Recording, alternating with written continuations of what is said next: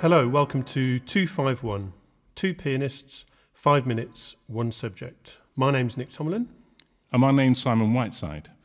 And today we're going to be talking about a thing that gave a lot of jazz musicians difficulty, the cabaret card and the laws associated with it.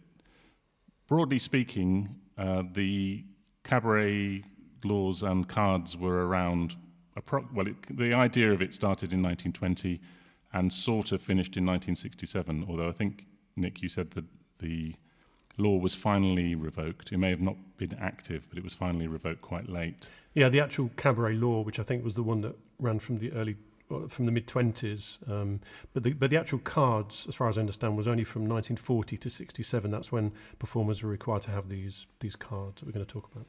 Well, I think all workers, in fact, who worked in anything to do with nightlife um, had to have mm-hmm. them, didn't they? Yes, yeah. And, and its revocation meant you basically couldn't work in those places. And if I'm right, which I may not be, but uh, I, I've got a feeling it's actually only certain areas, and primarily Manhattan, mm-hmm. uh, which in the nineteen twenties, the, a phenomenal number of people were employed in the nightclub industry uh, because there was no real uh, other way of live, you know, entertainment was, that was the big thing. And uh, it, it's a, I've got a book called Supreme City, which is about basically Jazz Age New York. And there's some absurdly large, twenty thousand people or something were employed wow. yeah. in, in a really kind of a mile square sort of area yeah. of Midtown yeah. and, and lower Manhattan, Greenwich Village around there. So it's a lot of people. Uh, some of them, of course, had their card revoked, and it could be for various reasons. A lot to, with, you know, drugs were not uh, looked upon very favourably, and often it was to do with drugs. If you were Billie Holiday or Chet Baker, people like that, they they lost their card for those reasons.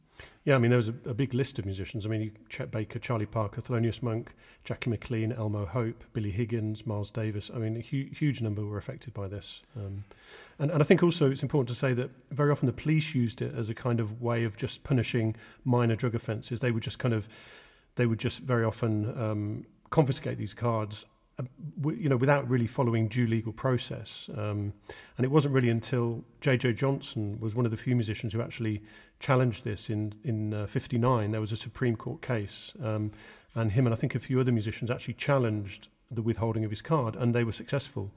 Um, and this is one of the things which kind of led to the, the scrapping of the scheme in, in, in nineteen sixty-seven. Well, I think Lenny Bruce got banned or yeah. his card taken for uh, use of obscenity. Yeah, there were different reasons, I think. Well, basically anything they decided, you know, any any kind of specious reason they decided, they could they could just withhold your card, you know. Um, so it was kind of a threat, really, yeah, more than a, it was yeah. a, sort of a tool rather than an yeah, actual absolutely. law in yeah, a way. Yeah.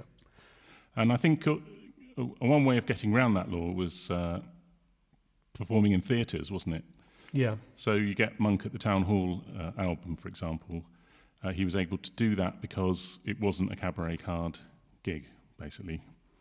Uh, and I think also some of the, uh, well, there were different reasons. We're, we're going, in one of our podcasts, we talk about jazz at the Philharmonic, don't we? Mm-hmm. And, you know, there was obviously the reason to elevate jazz to a more artistic level and less a, of a club, less of a sideshow in a club yeah, yeah, level. But, yeah.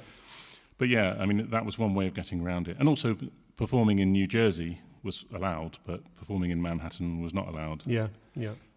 And, I mean, some, some performers just refused to even go along with the whole. So, for example, Frank Sinatra um, refused to perform in New York City um, and, and just wouldn't apply for a card because he said it was demeaning. And uh, I mean, I think the process, you know, you had to be photographed, fingerprinted, uh, interviewed, um, you know, just actually getting a card was quite sort of humiliating uh, as well. Um, uh, so, so it was almost having a criminal record without yeah, having a criminal it, record. I think it almost was. It was almost like the same sort of process. You had to have a mugshot taken and fingerprinted and stuff. So, uh, yeah.